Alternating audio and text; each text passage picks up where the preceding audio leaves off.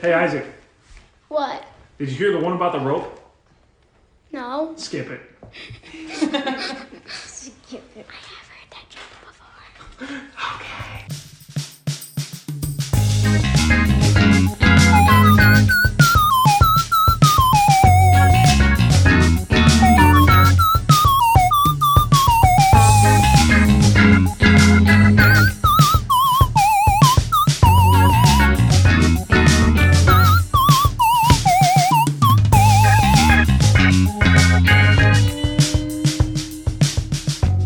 Hello, everyone, and welcome to the Engaged Family Gaming Podcast. This is episode 204, and I am your host, Steven Dutzman. This week, I am joined by Amanda Farrow, the Princess of Power.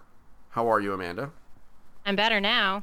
Uh, yes, we're, we're, we're going to talk all about your adventures in Philadelphia uh, because this week is board game week, and it's rather fortuitous that it's board game week because last weekend you uh, ventured to the city of brotherly love and bad sports fans, and um, you went to PAX Unplugged. I sure did. And so my understanding is that you played at least one board game. Yes, at, least, one. At least one. Listen, I'm setting the I'm setting it low, setting the bar low because I know that you definitely played board games for two days, and then you had to go home because um, you tried to be a ninja and it didn't work. I think it's way less glamorous than that, but yeah. Um, I like to think in my head that that your that you were being a ninja. that's your head canon. And my head my head canon is that you were being the princess of power, and like trying to like hold up a collapsing, burning building. You think so? I love that you're my constant hype machine. And so there was a burning building, and you ran into it like Wonder Woman, and like As I sometimes do. And just we're holding it up, and it was just it just tweaked your ankle just a little bit because it just, Just moved the in a way, way. you weren't expecting it, and I really who could wasn't. really expect it? Those burning buildings, very uh, unpredictable. Um, and so things. your fam had to bring you home. Um, but you still had two whole days at PAX Unplugged, which is a lot of time, considering that place is jam packed with board games, being that it is a board game convention. It's true. So, um, we're gonna talk all about the game, uh, all about your experience there and your thoughts on it, etc. But before we do that, we're gonna go around the horn because both of us we played some board games. We did. Um. So, um, why don't you start? Sure. Um, the first game I want to talk about today is Noctiluca, which I think I might have already talked about for our Gen Con episode, but I want to talk about it again because Sure. I finally bought it Um, sure. because it's out now. And as a as a refresher, in case I did, in case I did already talk about this, this is the game with like the jellyfish. So you have so the the premise is you have this board, and you are joined by three other divers at least, sure. and I think it is no, I think it is just three other. So you can play with up to four people, but you can also play solo, which is cool mm-hmm. okay. And you're diving down to go and collect these little jellyfish. Okay. And they're denoted by colorful dice that are on this game board. So the Mhm. aim of the game is to have the most points at the end of the game. It's not hyper competitive, but it is competitive. Sure. You're competing for the same kinds of dice and the the like how the mechanic works is you look for um you look for ways to complete jars. So you need to have specific kinds of colors. It has nothing to do with the pips, so the the numbers on the dice um, that are on there. All that does is when you say, "All right, look, I landed on this shore with my little with my little meeple guy, and I'm gonna look straight down, and I'm gonna pick up every die that's a two. Okay. It doesn't matter what color it is because you pick up all the twos in that straight line, depending on which shore you end up landing on. Okay.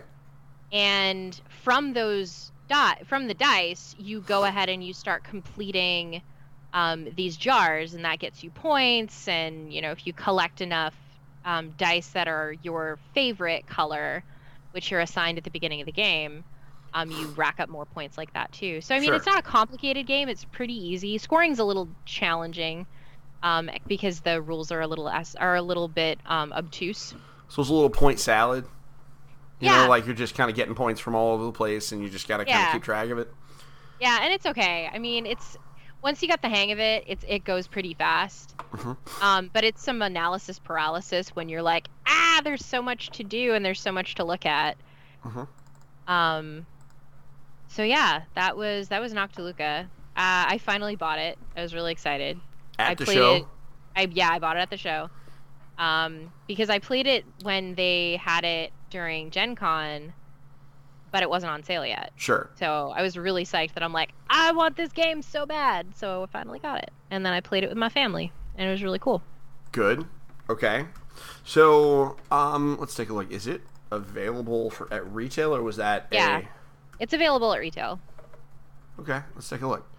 Um, for those that are interested, uh, Noctiluca. Wow, that box is very pretty. Right? That is an Amanda ass game. Um, if nothing else, just the box. Um, It's true. so uh, it is available on the Amazons if you so choose uh, for under thirty bucks, like twenty six dollars. Um, It's so well worth it. So it's probably you know MSRP twenty nine ninety nine probably at Yeah. a at your friendly local game store if it is available there. But otherwise, uh, go grab it on the Amazon. Um, so I'll talk about a game, and then um, so I played finally, finally. This has been on our shelves. I actually bought this during a uh, Target sale a while ago. Um, Show me the box. I want to see it. It is Century Spice Road. Interesting. So, Neato. Century Spice Road is uh, by Emerson M- uh, Matsuuchi, Okay. and it is by Plan uh, from Plan B Games, Oh, all right. and uh, who make Solid. good things. Yeah, they make Um, solid games. and this is a game um, about um, essentially it's the theme is you are spice traders. Um, so you're gathering saffron and cinnamon etc and you are um, exchanging it. The idea is you're earning points. Um, and so this is a game where you are um, there, there's there's a it, it, it is challenging to describe to Okay. um but it takes one turn to understand how, understand how to play like Okay. essentially you have um what do they call them i'm just going to take out the instructions guys because. I have the box right here. Um. Oh, you know what? Fun fact: we figured this out without the instructions because I lost them. Um. Okay, so you have cards that are either uh, you have cards that you're going to pick up. You start with a hand of two, where you can either gather two saffron okay. or oh no, you can gather two of a resource, Of a or resource, okay. you may upgrade a resource Mm-hmm. that you already have. Okay. And so as you're gathering these cubes, you're putting them on your wagon. You can only have 10 resources at a time. And so the idea is you are over time um, picking up new kind of either exchange cards where you can take four yellow cards and turn them into three green, you know, four yellow cubes and turn them into three green cubes, etc. So you're just trying to kind of balance what you have. Um, so you're kind of building like an engine where you're bringing in resources and converting them into things. Oh, Um, I love engine games. and then when you run, when you have used all your cards, you can rest and take no actions for a turn and pick everything up. So you're kind of doing stuff. Um, and the idea is you are trying to create different combinations of spices on your caravan that you can trade in for scoring cards. There Love might be it. one that says you need three brown and two yellow and two red, and if you get that, it's worth 17 points um, or whatever. And so you would take a turn and you would kind of buy that. And so you are competing with your um, with your opponents to generate these combinations of resources to build an efficient engine to kind of gather resources and kind of gather enough to do something. Uh, I played, you know, one game I played, the first one we played, my mother was playing with us and she neglected to pick up any cards that allowed her to to gather. Okay. Um, so she could only gather like two cubes whenever she rested, and she had no way to like trade those two for anything more, and so she Oh. really struggled. Um, and so you're kind of building this engine and trying to be efficient and buying these scorecards. Um, Okay. The art is gorgeous. Um, it looks pretty. Like the box art's really yeah, the nice. box is really nice. It's part of a series. There are three Really? right now. Yes, there are three games in the series right now. Where are they? Um, oh, it's on the inside of the box. So in 2017, they released Century Spice Road, and then uh, in 2018 they released Century Eastern Wonders, and then in 2019 they released Century A New World, which takes place in North America. Um, Okay. and so all of them are they have the same kind of like up high goals, right? You're getting resources and you're trading them and doing stuff. Um, this game says what does it say? It says that it is for ages eight and up, two to five players, and it plays in about a half hour. Um, I think that that is a very reasonable assessment. This game is not super complicated. That's um, great. A game savvy kid. There's no reading. There's it's all some you know all symbols. All Um, iconography, So and yeah, exactly. All iconography. That's the word that I was looking for. So a game savvy kid that was even younger than that could absolutely grok this and get it. Um, the cards are. I, I am slowly developing a love for games that use uh, tarot card size cards as opposed to regular cards. I don't know why. There's just something about them. Um, for me, I'm clumsy and they're easier for me to shuffle. Um, so when it's my turn to shake, um, I get it done efficiently without cards going everywhere. Um, like a bad magic trick. So yeah, that's Century Spice Road. This game is readily available at Target. It's Um, ranked fairly well yeah, oh. on um, on Board Game Geek as well. Mhm. I'm taking a look right now, and it looks like uh, Century Spice Road and Century Century um yeah, so Century Spice Road is rated at like 230 234. That ain't bad. Anything under a thousand is a good That game. means it's good. Yeah. And there's also, for those folks that are like, you know, historical thing, I prefer some fantasy. Um, they actually have a game uh, that is Century uh, Golem Edition, um, which, which is, is also rated quite well. which is also rated quite well. It is almost literally the same game as Century Spice Road. The difference is instead of spices, you're getting crystals and you're trying to build golems. Um, Oh, that's so It cool. is not readily available on Amazon. However, you will find it at you know friendly local game stores. You might be able to get it used, that type of thing. Um, but Do you math know, trades. 30 bucks or trades, etc. 30 bucks for you know really any of these century games. I will be by by the end of next year I will own all of them. That's and that was determined in one game. I was like, nope, we got to have all these. I like them. So um that's Century Spice Road. Um so I guess this is an old game, quote unquote, because it came out in 2017. Um, but it Yeah. is definitely worth a look. Um, you know, I, I'm. It felt very. Uh, here's what it felt like. It felt very splendor to me, Ooh. which is high praise because people who know this know that Splendor is arguably one of my favorite games of all time. It's not quite Letter Tycoon, but it's pretty good. And Letter Tycoon is my favorite board game of all time. Have you played Letter I Tycoon didn't know yet? that. No, I haven't. I'll bring it when I come visit. All right, so that is Century Spice Road. I love it. Um, It looks really interesting. I think I might have to pick it up. I mean, I'll bring it and you can try it. Better. I love it. We're gonna have we're gonna have like a day where we play board games and we talk strategy, and it's gonna be rad. Yep, probably. Um, I hope so, at least. Um, either that or I'll just cry for a day. Um, it will be okay. It's a joke. I don't know. I cry about everything. Um, Okay, I do too. Yeah, so, really exactly. together, That's so. why we are best friends. Okay, so, um, so that's that was my thing. So you, why don't you go next? What? Okay. So we don't have to talk about all the games that I played, but I will talk about um, one of the games that actually really surprised me that I ended Okay. up playing with Mike.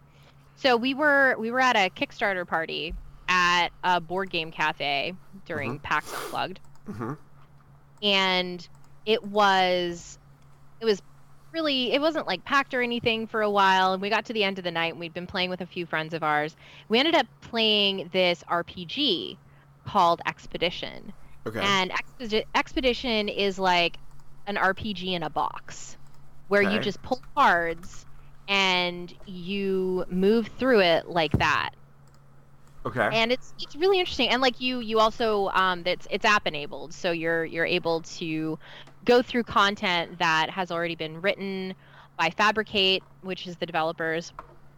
There are a bunch of different scenarios that you can play through and they really walk you through building your first character um you know building out your party and then moving through some of the mechanics that you need in order to get through uh, combat. So we we only ended up playing like a, a 20 minute tutorial of it, but I really enjoyed it. It was it was illuminating. It was the kind of game where it, we were able to tell a story, like a meaningful story, in a very short amount of time sure. and this kind of app enabled these kinds of app enabled rpgs like uh, expedition and we also had a great conversation with weave mike and i had a great conversation with weave um, by monocle society it came out a couple years ago hmm We've But talked again- about it on the show before. we Um, have yeah And I was hoping, and we'll, well, let's put a pin in Weave because I want Yeah. to talk about Weave because they have some interesting stuff going on, and I know you They've cool It. I know that it made you feel a certain kind of way. So, um, so carrying on. so yeah so that's that's expedition expedition was really i was interested in it and it's a relatively inexpensive investment it's like 30 bucks i Yep. think It is available currently, believe it or not, on the Amazons. Um, as an Amazon's choice. Um, for twenty nine ninety nine for the base set, and then there and then are, bucks for the horror edition Mhm, and then the future. Yeah, we don't have. I think that that we comes after horror. It, you need the base game. Apparently, you need the base game and the horror to play the fu- for the future. And then apparently it there's a deluxe steadily- edition. Yeah, it steadily ramps up in terms of the difficulty of the narrative. Mhm. Um, it has a little bit of flexibility. It's not a ton, but it's also really satisfying because it's a GM-less R- RPG, so that everybody can just get into playing the game together instead of having Mhm. someone be like, "Okay, I guess I will just sit around and plan everything on my own." Sure. I mean, GMless role playing games are fun, especially if you're in a group of people that are experienced with tabletop role playing games and are comfortable with each other, or at the very least, comfortable with improv. Um, because then it just turns into it, it really does emphasize the whole idea that tabletop role playing games are collaborative storytelling. And so this just really minimizes that. And if you have that group where just nobody wants to be the DM, this gives you the ability for no one to have to be the DM, It's true. um, which is a problem that a lot of groups have. Um, Yep. And this is the solution, or one of those solutions. So yeah, it's available on the Amazons. Thirty bucks, a bunch of cards. If you want to get fancy, there is a deluxe edition that comes in a very nice box and has some cool like coins and stuff. So if you want to get bougie with it, uh, that's that's fifty dollars. Perfect. Um, but it also has room. It's kind of like the bigger, blacker box or whatever for um, Cards Against Humanity, which is something we don't talk about, but they put out an or uh, what's the game Smash Up, where they just released like a box with room for all the expansions.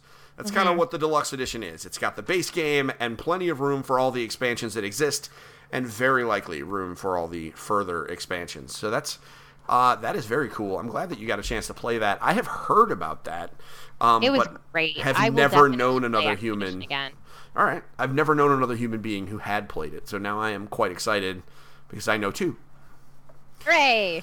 Um, okay, so I do think we'll actually have time to talk about all the games that you have. So why don't you talk about the next one? Oh dang. You do Okay, two in a row, um, and then I'll do one, and then you do the okay. last one. So the other one that I want to talk about is Letter Jam. So again, I think I might have talked about Letter Jam during okay. during the whole Gen Con thing, but I got it finally. This game was completely out of stock at Gen Con. It came out at Gen Con, I think, Mhm. and I just couldn't get it. I just I needed to get my hands on it. It just wasn't there. I was really upset. Yeah. I Mm-hmm. Finally got it. It was the first stop that I was one of the first stops that we made when we got to Philadelphia. Is I'm like, listen, I'm getting letter jam. You know, like forget forget stay, stopping at the Airbnb, Forget guys. everything. Forget breakfast. I'm gonna I'm All gonna put on shoes and my Letter robe, jam. and we're going to get letter jam. We're going to get letter jam. We're going to Czech Games, and I'm getting letter jam Sure. finally. Okay, so letter jam is another word game, but this game is completely cooperative, so it's not competitive at all. Everybody is sit- is sitting down trying to help everybody else guess their own word. So you guess it one letter at a time. You have the so what you do first is you draw a bunch of letters and you try to spell a word it's recommended that you start with a five letter word because it's a little bit easier. Mhm. And so once you've got your word, you pass it to the right. Mhm. And so that person puts those, like after you have to shuffle it so that it's not obvious what the word is. So you put that, you shuffle it, you put that card, the cards in front of, in front of your, in, in front of your player area. You have a stand, and that stand is where you put the letter that you need to guess. So everyone else can see your letter, but you can't see it. So you have to guess it based Okay. on the different kinds of clues that you've been given around the table. So once you all have your letters in front of you and you're just like, okay, so I'm looking around, I'm seeing a bunch of letters here. Uh, I can spell a word that has five letters that uses all the players. So, you know, like for us, it was there were four players. So I can use three players and there are two dummy cards on either side. And I can use the uh, the wild card in the middle. It was great, and the the best thing is that it's all about it's all about working together and figuring out what the best ways are for for you to guess your own words. So for me, one of the examples that I one of the clues I ended up giving was I spelled fruit. So I put the it comes with poker chips. So you put poker chips down in in order. So like this is the first letter, so it's marked with a 1. This is the second letter, this is the third letter, this is the fourth letter. So they're seeing it spelled out. And more often than not, you will have a player sit well, I mean like every single turn you'll have at least one player looking at the word and being like, "Oh, this is just a big question mark." Um, but I based on these clues, I can kind of figure out what the letter is based on what I think the word is. And I mean, you can still screw it up, right? I mean, there are still a number of different words out there that use four letters, and you know, there's a, there's still a fair amount of guessing. But you get to the end of the game after you've given out all your clues and you've you know, there's a flower in the center that you know you're plucking petals off of to denote how many turns you have left. Um, and so you get to the end of the game, and you start revealing and you're just like okay well i think that this word is chirp. I thought it was chair. Was it chair? Might have been something else. Anyway so i think this word is this. I'm going to start spelling it out. And it's not. We had a number of flubs when we were playing letter jam where mike for example was like oh this is a tiffer. Wait what's a tiffer? What's tiffers? I don't understand tiffers and I, I can't remember what the word was exactly, but it was really hilarious. So we house ruled it, and we're like, listen, if was it t- what was but what was the actual word? What was the actual word? Oh, it was first. That's what it was. Tiffers was first. Couldn't remember it. We laughed so friggin' hard though. It was hilarious. Um, and I made him define it. I'm just like, no, if we screw it up, you have to use the word in the sentence. Mhm. So we had a lot of fun with that. I am nervous about this game because I'm getting Hanabi vibes, No, no, and you know, not Hanabi. because you I know, don't you like know how I feel about Hanabi. No, I have those same feelings. I don't like Hanabi. No, this game is definitely not like Hanabi. Okay. It is hysterical. Okay. I mean, It's all the people that I have played Hanabi with thought it was hysterical when I got raging angry trying to play it. But, but No, you come to our house. I will pl- we fine, I will will play you how Letter to play Jam. Letter Jam, and you will have a really good time because we will we will trash talk each other, that's and it will be hysterical. okay. That's fair. That's fair. All right. So that's Letter Jam. Uh, for those That's interested, um, by the at, by the time you are listening to this, it will likely be sold out on the Amazon. However, this is Czech Games. they are not known for underproducing their board games. So um, they'll do another print run. It'll be fine. Uh, throw it in your throw it in your Amazon cart. You'll find it. It's about thirty five dollars right now. Um, but you might be able to get it at your friendly local game store um, because Czech Games is also very good about that. Okay, so um, let me talk about. All right, let me talk. I'm going to talk about something that is not great. Um, Okay. Walk me through it. So this is a game that was sent to me um, a couple weeks ago. I had somebody who um, was representing a like a new imprint for I believe Asmodee. oh. Um, let me look. Let me look it up because this is because I don't want to besmirch the wrong name. Um, let's see here. I can do this. Yeah, new line of kids games, and I got this thing. Yes, um, and they are for Asmodee. And so they have a new younger audience focused studio called KOD KOD K O D K O D um, that is intended for little ones. like uh, little little ones, like younger Well, than our this kiddos. game is for ages eight and up, so that's why Oh. I actually brought this because this this game is targeted for um, eight and up, and so is Century Spice Road. Um, and the game that they they sent me several of them, four games. This is the one that we opened first because it looked like an abstract strat- style strategy game, and those are my middle son's jam. oh yeah. And I was like, and we looked at the back, and I was like, no, this is their kind of thing. Um, and the game is called Good and Bad Ghosts. Okay. So, uh, it's a two-player game, and what it feels like is a little bit of um, a cross between Stratego and Chinese checkers. In that, Okay. you have eight ghosts, four of them good and four of them bad, Okay. and you are the only one who knows which of your ghosts are good and which of your ghosts are bad. And the idea is you put them down on the map, kind of however you want, and the goal is to do one or two. You win. Um, you basically you're, you're on like a checkerboard, and you can only Okay. move orthogonally, no diagonals. So Alrighty. one space at a time, forward or back, left or Alright. right. And the idea is, um, you I, you win by either, um, tricking your opponent into capturing all four of your bad ghosts, Okay. or capturing all of your opponent's good ghosts, or making one of your guys escape. The other one of your good ghosts escape on the other side of the board. Okay. And so we we know this was for eight plus, um, but you know we figured, you know, we let the two boys at it, and so they played half a dozen games. Okay. Um, so they gave it a really fair did. shake. and then they came to me and they were like, "Dad, this game's broken." Oh, no. Um, And I was like, "Well, what do you mean?" And so the issue is, um, whoever went first automatically won because all you had to do was just walk in a straight line and escape. Because there was nothing that your opponent could do. Because if like if you capture your opponent's like bad ghost, you just you that's it. You captured it. Oh, so no. so if they just maneuvered their guys to the p- appropriate position, it's just whoever went first won. And there and so um I think that this I I I don't know how that problem got past adult playtesters.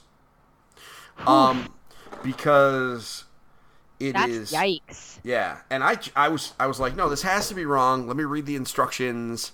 You know, maybe we're maybe you guys are playing something different.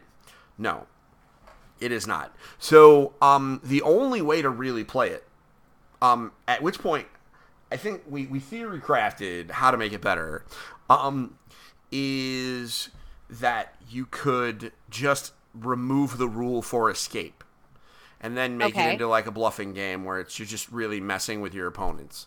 Um, but even then, That's not super kid friendly though. Like bluffing games are really challenging for kids. agreed. and it teaches and it teaches them like how to be deceptive, which while entertaining isn't sending the right message. yeah, it's not a. Um, yes, I do not disagree with you. So we struggled with it. Now this is something that I mean, Asmodee is doing this with. This is very clearly, um, just looking at the packaging. I mean, I'll show you in the camera. This is the kind of game you're going to see on a shelf at Target.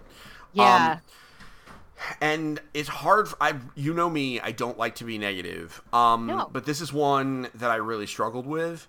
Um, This is a game that you know we're going to write our review and we'll we'll put our you know pictures up on Instagram and everything, and then ultimately this game is going to get dismantled for parts, um, so that we can use. Because I mean, the ghost figures are kind of neat. Like the ghost pieces are, you know, like I can. If you look at them, they're just like little ghost dudes. you know. ghost dudes are cool. Um, so I'll probably use Those. those for Dungeons and Dragons. um, so that is Good and Bad Ghosts, a game of wit, strategy, and bluff.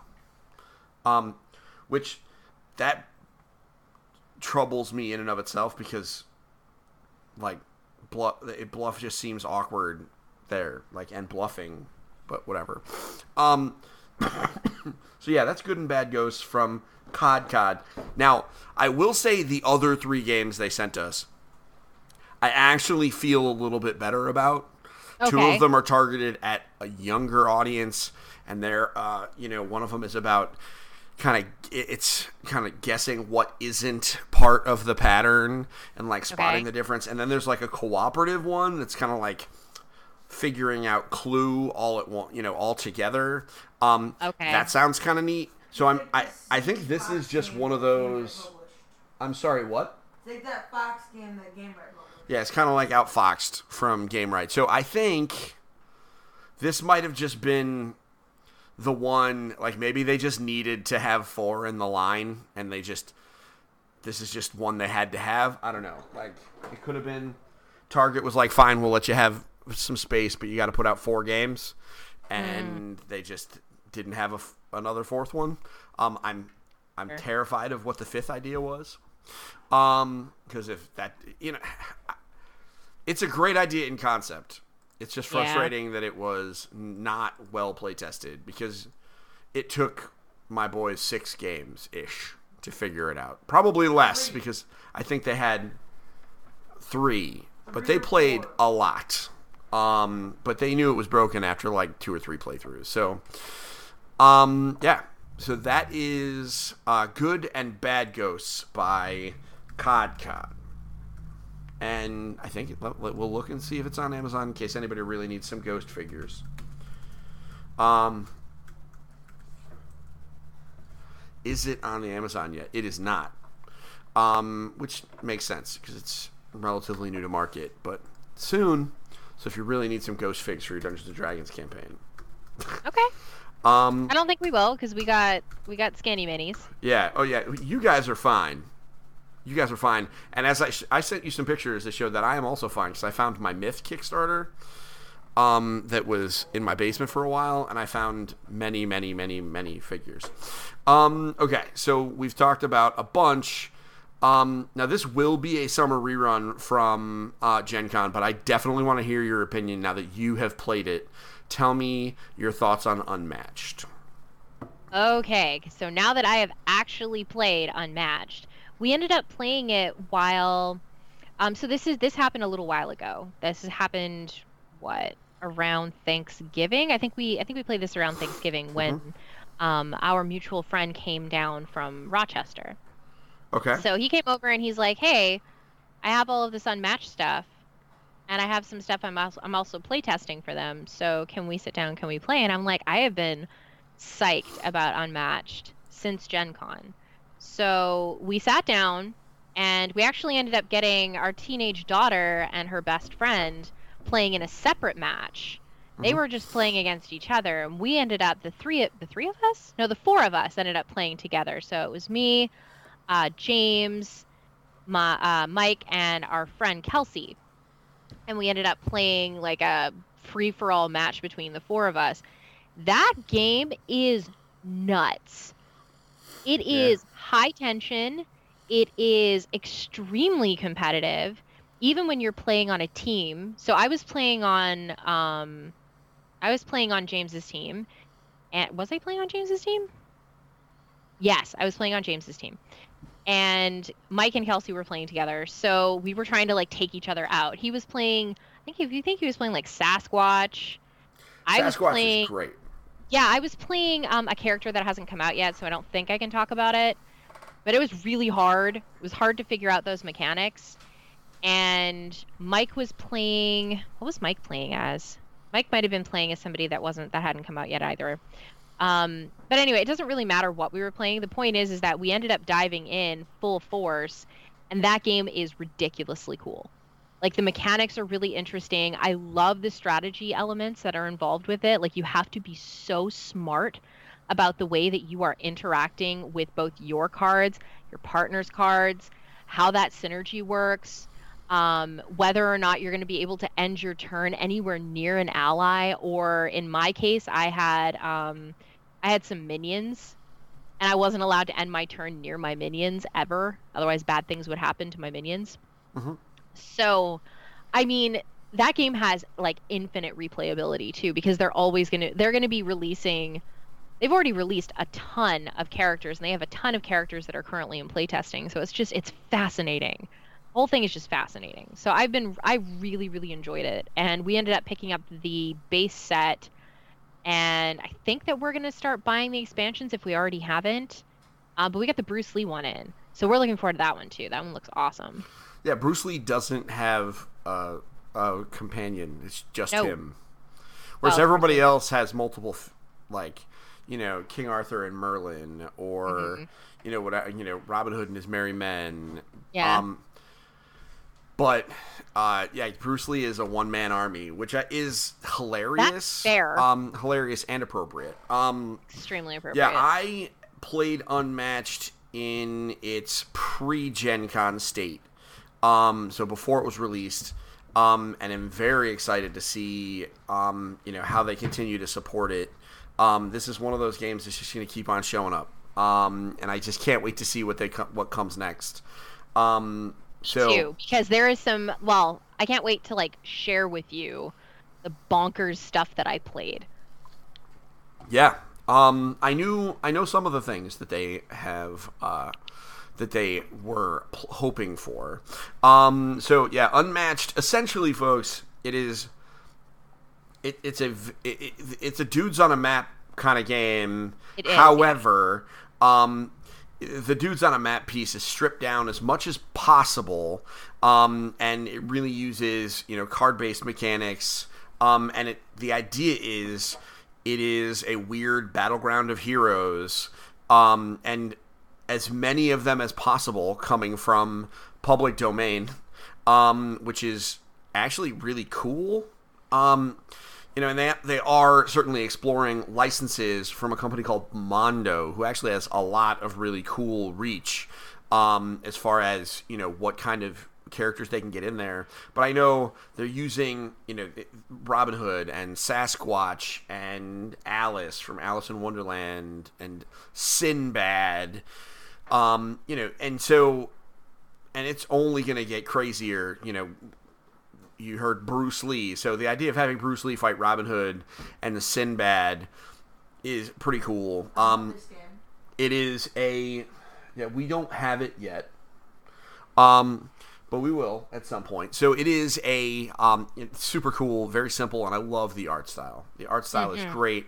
All the characters have like a very unique, um, you know, color color scheme, so you really can kind of tell what they're up to. Yeah, it's great.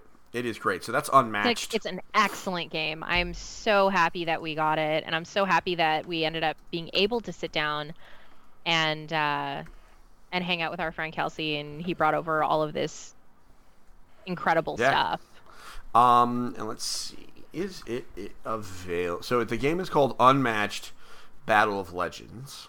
Is the base game. yes Um, and let's see here. Let's see what we got. So, um, be careful what you search for with Unmatched, I guess, on Amazon. Uh, let's look up Unmatched Battle of Legends specifically. Yikes.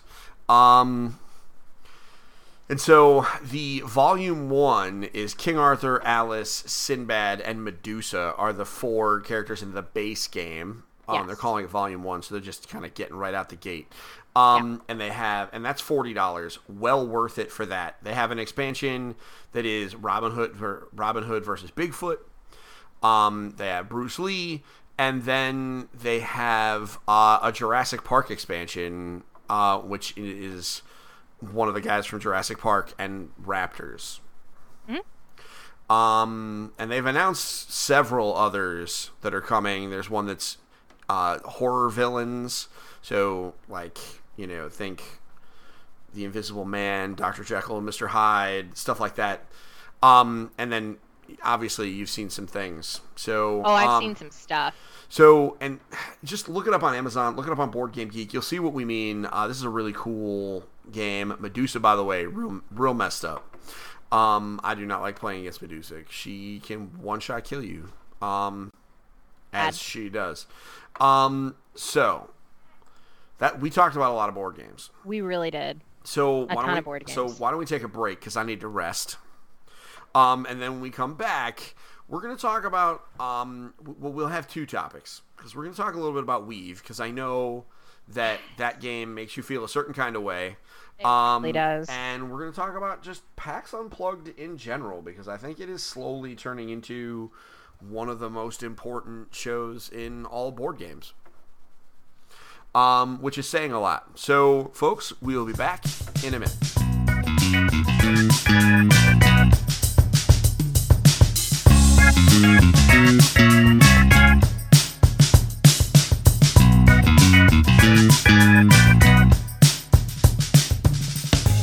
Everybody, this is Steve. I'm the host. If you like listening to this podcast, you probably like some of our other content too. You can find that all over social media. So make sure to head over to facebook.com slash engaged family gaming. Perhaps you might like to see some stuff on Twitter by going to twitter.com slash E E-F-G-A-M-I-N-G.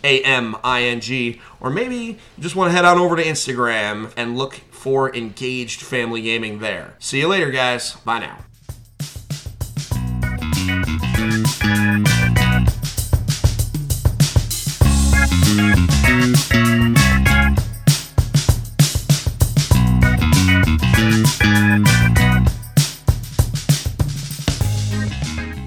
everyone. Welcome back to episode 204 of the Engaged Family Gaming Podcast. I'm still Steven, and I'm still here with the Princess of Power, Amanda Farough.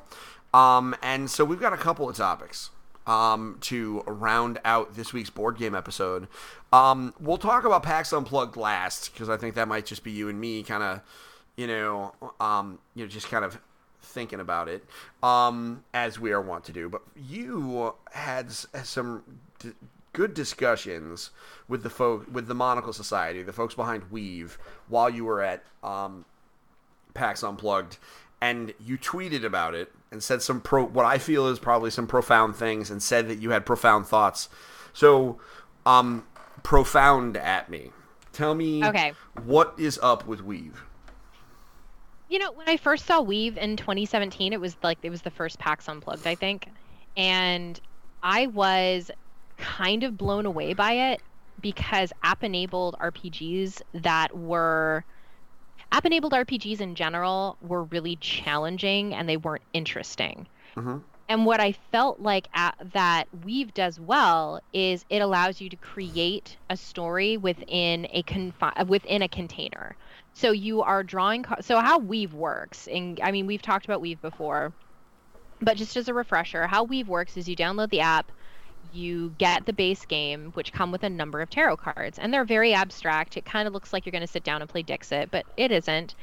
And you scan the cards into the app and say, okay, so this card represents my setting. This card represents, um, you know, the boss. And this card represents uh, the theme. So what it is that over, like overall, what is going on in this particular story.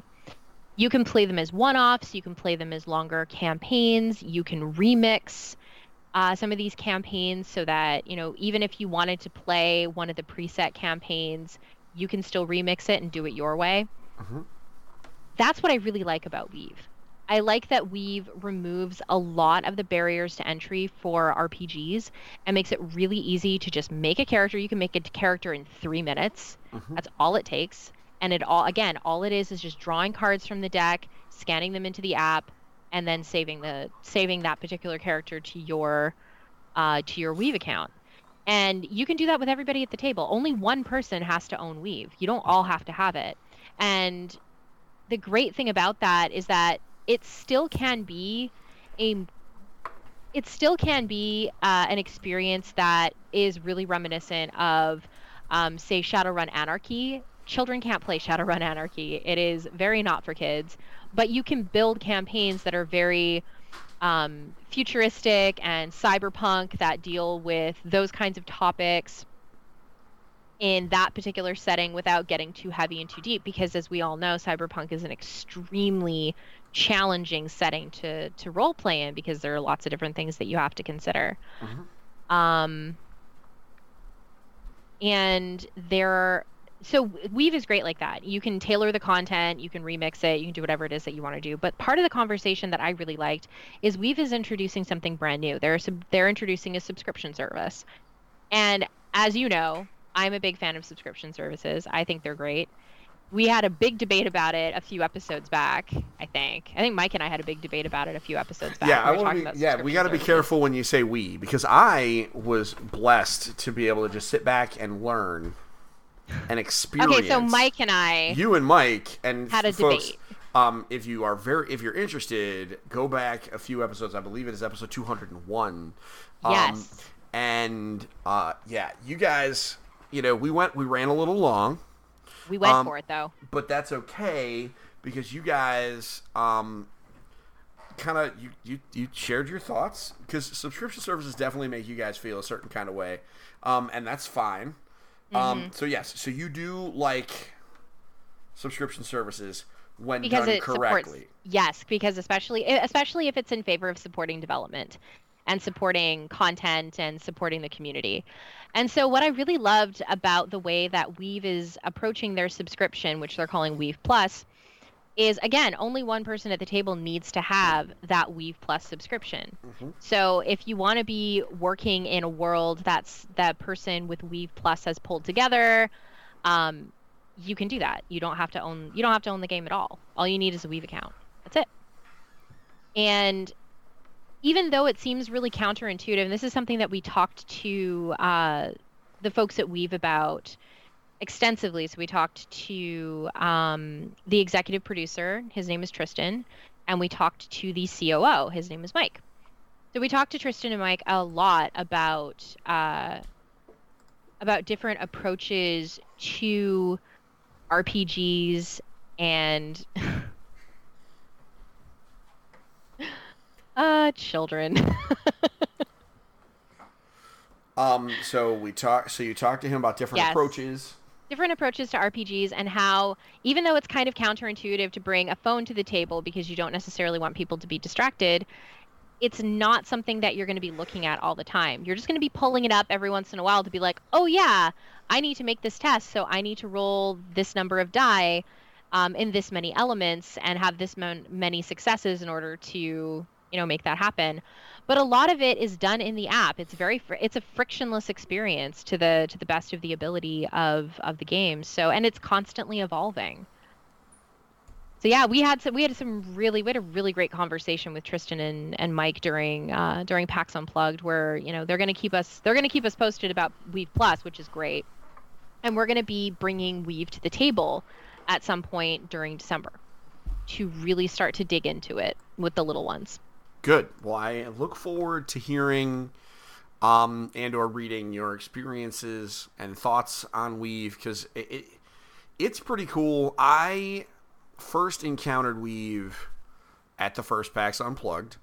Um, and it was actually Linda who bounced into the guy first. Um, and I didn't know what to make of it then. I think what's what's interesting is like I don't think I was in the right place at that time to really, really give it like the coverage that it deserved. So we were in a because we were in kind of a weird spot, and I also think like they were in a different space, and I th- I'm excited to talk about it more um, in the coming year because I think Weave is going to kind of it, is slowly building like this really big presence um, and doing all the right stuff. Um, Absolutely. and again, this is a collaborative storytelling experience that is something that is intentionally designed to simplify the role playing experience um, and also be more accessible by nature of the fact that it is so broad, right? Yes. A lot of things do accessibility by picking one very specific niche and just kind of kind of delving into it um, and trying to just make it easier to ex- understand that one thing. Um, Weave does everything yeah. um, and also keeps it somewhat simple. Um, and so, yeah, I'm I'm excited to see what they do. I'm excited to hear your thoughts on it. Me too. I'm really excited to dive in. I mean, this is the kind of game where it was it's really meant to play with people that just don't role play or just don't know how to to get to go dive into it and being able to be that this is going to be me digging into my coding background that extensible. You know, it's just it, it's delightful. And I'm really looking forward to seeing how the Weave Plus subscription is going to roll out. I think it's rolling out in Q1 next year. So, you know, keep your eyes peeled for for more information on that. And I think that if all goes well, you know, I should be contributing to to engage family gaming in a more concrete sense very soon.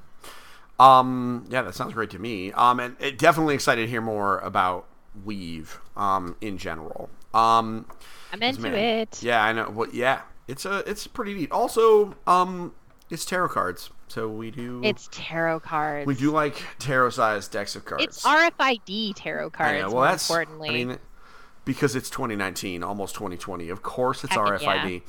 Okay, so speaking of when we first met uh, Weave and the Monocle Society, Mm-hmm. um, we both we had, we were both at the first PAX together and didn't know each other at that time. we did not. Um, I actually have not been to PAX Unplugged since, which is a crime against nature, but largely just because this is a bad time of year for me to travel. I will not make that mistake again. Um, it's also earlier next year. It's um, before Yeah. Thanksgiving. yeah, that is true, um, which is a good thing. Interestingly enough, it's it conflicts with BGG Con next year, but what are you going to do? Oh, it Um, yeah, that doesn't it? really so much impact me because BGG Con is in Florida. So if I can get the Oh, is it in Florida next year? It was in it was in Texas this year. I think it's in. Florida. I don't know. It it's in the same. It's not. It's not like in Hartford. Like you know what I mean. Like I'm not. I don't have to make that kind of because that would be an easy choice for me. Um, Yeah. Sorry, PAX Unplugged. Um. So, PAX Unplugged is um the board. I mean, for lack of for the easiest explanation, it is the board game arm of the PAX convention series. Um, and it really gives tabletop and board game companies an opportunity to like take center stage. So I think it's safe to say, and you've been to far more PAXs than me, being that you're like an actual professional. Um, the you know PAX is really about the video games and has always been like that's that's what takes center stage. Tabletop and you know board games are have always been there, but they've Yeah. kind of existed in the periphery. They're what you do after, the After show is over. Yeah. Um, You go to the board game library, you go pick up a few games that you want to play with your friends, you go hang out at a hotel nearby. yeah. You know, especially at PAX West, like PAX West just has those vibes. and um but PAX Unplugged really kind of gives those companies that may have just avoided it because they didn't want to deal with the investment to be an afterthought to really kind of take center stage. Um, they started it in 2017, and um, it's in Philadelphia at their convention center, and it's a pretty big deal.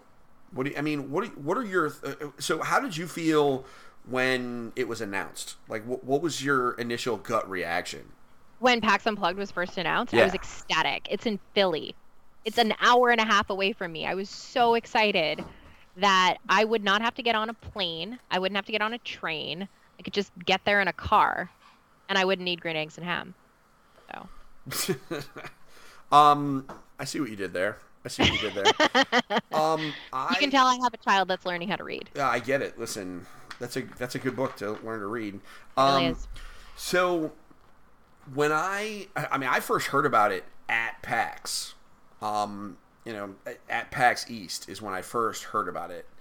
Um, and I thought it was. I agree with you. I was ecstatic is probably not the right word because it was actually, you know, Philly is relatively far from Connecticut comparatively. However, um, I knew, you know, just from talking to some of the board game folks that I see at Toy Fair and I see at Boston Festival of Independent Games and I also see at, you know, PAX East. Um, you know, they they really just wanted a place to be their own that wasn't Gen Con or Essen, things like that. Yeah. You know, video game conventions have clearly blown up all over the world. Um, and board game conventions are starting to do that, right? Like we're starting to see a lot of smaller conventions slowly get bigger and grow, etc. Um, it's just it, it it took PAX long enough to kind of read the room. Um, it's a, I mean, so has how do you feel like it has grown over the last couple of years? I mean, has is it bigger? Is it the same? What do you Yeah. think? Oh, it's it's definitely bigger. It is way way bigger than it ever was before. I think that this year especially was huge. Um, they completely changed the layout of the floor. The entrances are way different. There's much more of an emphasis on security this year. There was last year too, uh, but there were multiple ways to get into the show in like into the convention center. There's only like two ways to get in now um, because they need they need metal detectors and they need you to like follow protocol. So that was one of the bigger challenges for this year. But when we're when we're talking about the evolution of the show, there's a lot more space for first looks, for demos, for tournaments, for free play, like. And there's some really great panels too. Like we went to we went to a panel about um, uh, about how to make board games funny like how do we make board games funny how do we make board how do we make tabletop rpgs more approachable for children you know things like oh, that Good. You and i went, oh, good. You went to that one. I asked I about that one on Twitter, and um, they said that it wasn't recorded, but you went it wasn't it. i did yeah it didn't have any like hard and fast facts or anything like that there wasn't any really examples which was kind of disappointing um, and as much as i love as much as i both love and respect the vast majority because like I, I knew almost everybody on the panel either by reputation or personally but and i mean like i like those people but i didn't really find value in the way that they presented the material Is it because it, was very much so Is it possible that you felt that way just because you like you know that stuff? I mean, there's granted, yeah, that could very much that could very much so be the case. I was looking for like tips and tricks, I guess, to modify things like D and D, uh, 5e, or different kinds of game systems that I should be playing in or I could be playing in. Um, but it was more along the lines of like, here are the ways that you can approach it with an eye for child development, and because it was it was very clinical. There's a lot of folks on the stage that had a clinical background in psychology. So, I mean, it was really great to hear their perspectives, but it wasn't quite the tips and tricks that I was looking for. Sure. So, but it was it was still good and it was still worthwhile because it was interesting to think about having to modify uh, tabletop RPGs for kids that are on the spectrum Okay. and the different kinds of approaches that you would need in order to take care of that um, and just you know making sure that you're being inclusive to neuroatypical children in general so That that's one thing that I've definitely noticed over the last couple of years because in 2017, uh, I think they had like five panels. Yes Like there were And there's a really almost of- none, and now it's slowly ramping up. yeah it's I mean, still not, not, quite PAX, not like PAX Prime or PAX East No. or whatever. no it's nothing it's nothing like pax west or pax east it's you know the, of the panels are not cool they're they're not um even remotely the focus i suppose Um, speaking of which, non sequitur. I don't. Did you know that the panel submission deadline for PAX East is the 13th? Oh no, I didn't. Yeah. I wanted to go ahead and submit a few. I don't know if I'm gonna have the wherewithal to though. Let's We'll figure it out. We'll figure it out. Yeah. Um, so because it hit me uh, yesterday because they sent me uh, an email. By the way, did you submit anything yet? Nobby, I did not. Um, but we'll figure it out. Um, or we'll just make Mike do it. Um, isn't that why we have a news guy? Um, Yeah. anyway, so reasons. the yeah, I've definitely noted. I mean, obviously he is of va- I'm not saying he's not of value. Um, Right, um, so he knows that. Um, so the yeah, man, I just it, here's the I'm struggling with my own words today. It's it it because of its location, Philadelphia, which is East Coast, it feels to me um is the the other really really big convention in the United States is Gen Con Yes. which is center In of the country in Indianapolis. Um, the for those of us on the East Coast, I think PAX Unplug is slowly growing to the point where it is becoming, um, you know, it, it's gonna be equal at some point. I wonder if part of that is just because board games are growing so fast and the board game community is growing so fast that there's like a hunger for another big show or more big shows or mean, it if it be. or if it's just because they're doing a really good job or maybe both. I think that it's it could be I think it's a combination of things. I mean, PAX Unplugged is quickly becoming that kind of a show for a multitude of reasons. I mean, it's accessible to board game publishers from up and down the East Coast, and that not just in uh, America either. That's Canadians as well that are coming down from Ontario and from Quebec. Although you don't see nearly as many from Quebec because, you know, what are we going to do with French Canadian games in Philadelphia? Like that's that's hard. That's a hard sell. Sure. I don't know. Maybe we'll talk about what what uh, what a what those games look like. Are they all like like I don't even know. Like is it just all Well, the game French. pieces are hockey pucks? It's French first. Oh, it's French first. It- oh, that's true. But we we can figure Yeah. it out. Oh, I'm sure. I'm sure. We get like we, we do imports from Quebec all the time, right? It's just I think it's more along the lines of like this isn't necessarily the audience and I don't know what the tabletop presence is in Quebec. I know that the video game presence is next level, but I'm not sure what tabletop looks like. So there's that. Um, the Philadelphia Convention Center is extremely accessible. It's expe- it's accessible by train. You can get down there fairly easily by car. You can get there easily from the airport. It's just like in the downtown area in Philadelphia is awesome. It's really great. There's good food everywhere. The people are kind of rough around the edges and kind of gruff like in New York, but uh, they're still really nice. So You know, because it's Philly. It's Philly. It's fine. I mean, There's cheesesteaks there. um, I, y- yeah, man. I mean, for me, that's a big draw. I go to Sunny's with the family, and then we go over next door to Happily Ever After, and we get butterbeer. that sounds great. I've, Pretty um, dope. you need to come. You need to come to PAX Unplugged next year. I'm ah, listen. Both Linda and I. I mean, this year was Linda and I were trying to figure it out, uh, but then John had his back surgery. Oh, and, yeah. Um, and man, listen. Considering the week I had, could you I know. imagine? I would have No. had to cancel last minute.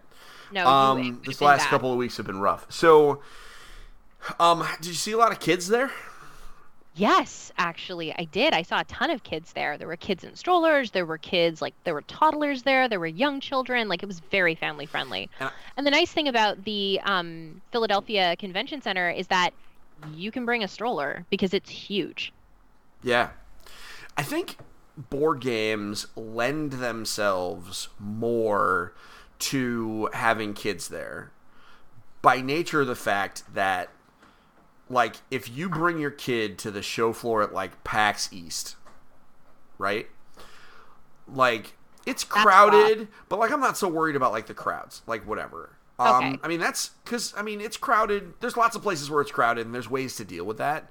But if you bring your kid to the show floor at PAX East, and you try and roll into the indie mega booth, like invariably, you're gonna see some game that's like Headshot Central. They're gonna have the esports, you know, Call of Duty guys playing, and you know, like you are more likely to see something that is not your jam or you don't want to be your kid's jam just by nature of the fact that it's on giant screens. Whereas board games, like there are definitely some board games that are not topically appropriate for kids, right? They- It's They're true. just, but um, they're on a board, and you know maybe there's some art, but like and maybe some of those art is on standees, right? But like it's not on a giant 180 inch television hanging from the ceiling. And now, admittedly, you and I go and we're like, yeah. Let's check out Mortal Kombat hanging from the ceiling because, Well, like, we're grown ups. Maybe not me. I don't like Okay. hyper violence makes my stomach turn these days. Okay. I'm a total weirdo. Okay, but let let's take Mortal Kombat out. Um, how about a game that we absolutely know that in a couple of years is going to be hanging from the ceiling at PAX East? Diablo Four. Oh, So, Beauty. like, we know for a fact that there's going to be like a demon on the ceiling, it's true. I'm really And- looking forward to Demons on the Ceiling. right? And that's and that's Blizzard does that like as a matter of course. They're just like, yeah, cool. And so whereas at PAX Unplugged, you know, there will def there are definitely demons there, right? Um, but it's way easier to go and you'll walk by them and you'll be at the Gamewright booth. Right? Yeah, And you'll walk by Nora and her crew like doing stuff. Or you'll walk by IELLO and it's like, you know, there's you can it, it, I don't want to say it's friendlier because I think PAX is by and large very friendly. But It what is. I mean is the environment is softer in that even the sharper edges are harder to bump into just because you know they're going to be walking around they're just going to see people playing board games on tables and yeah maybe there's going to be some cool demon figs but whatever they're just figs um and so that is that's one of the that's the impression that I got there and I feel the same way when I go to places like um you know the Boston Festival of Independent Games which speaking of places that people need to go you need to come with me next year um where you go to the video game section and it's like whoa man that was a little that was a little bit much um I walked in there. And and um, Evan has feelings because he he goes to BFIG with me every year. Um, and but the board but the board game area like again there's pretty heavy stuff on some of those games, but not a big deal because it's kind of they're on tables. They're you know whereas you go into the video game section and you see some things.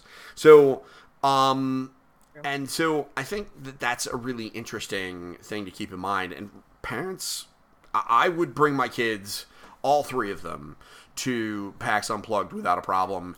Whereas I, I would think twice about my younger kids at PAX East. You know? Yeah. Yeah, that's pretty fair. Um. So yeah, that's PAX Unplugged. That's our some of our thoughts on PAX Unplugged. Um, Amanda, uh, would you Yeah. believe it if I told you that this was episode 204 of Engage No. of the Engage Family Gaming Podcast? We did it. Dang. We We got like 204? Go us. Look at us, we did it. Um, the good news is, um, I'm in charge, so uh, no one can cancel us. Um, so, um, the um, so Funny folks, yeah, it is true. No one can cancel me, uh, but me. So, um, everybody, I appreciate you guys listening. Um, I hope you enjoyed listening as much as Amanda and I enjoyed recording it. A Little bit of a programming note. Um, this will be our final episode for 2019. Um, normally, I close up shop for the last two weeks of the year. We're actually going to bump that up to three this year for a couple of reasons. One, um, this just Christmas is coming in hot, and Amanda and I, being parents, um, need We have to so many children. we have there's just so many children that we're all responsible for um and so um so we're we're going to kind of chill for a little bit i would encourage you however if you for some reason just can't not hear my voice i get it um I don't really, but I'll just say I get it. Um, I would encourage you because I will be continuing my EFG Daily Commute podcast, which you can read, uh, or, well, not read, listen to at engagefamilygaming.com slash commute. Um, I'll be continuing that throughout the winter and, show, and, and have no plans of stopping. Um, but this will be our last Engage Family Gaming podcast until the beginning of the year, where we will start talking about our games of 2019 and our most anticipated games of 2020. And then I I know I said I was going to get a bunch of guests on for episode 2 after episode 200. Believe it or not, getting guests on during the holiday season is really darn hard. It's extremely Um, difficult. And also, Amanda and I have you know it's it's tough for us to adjust both of our schedules to accommodate guests. Um, but we're working on it. Not as much Uh, anymore. Well, I mean, I guess that's true. I guess that's true. Um, also, I haven't asked you because I it's complicated, guys. Getting guests on podcasts is probably the hardest thing that podcasters ever do. I underestimated it. Um, forgive me. With that said, folks, y'all know y'all know that I try my best. Um, so we will see you all in the early parts of 2020. Um, from Amanda and I, we wish you the happiest of holidays. Um, play some games, take some of our recommendations, or don't. Um, and um, you know we'll be back to celebrate 2019 and then look forward into 2020. So excited. Happy holidays, everyone. And until next time, don't forget to get your family game on. We'll see all y'all soon. Bye now. Bye.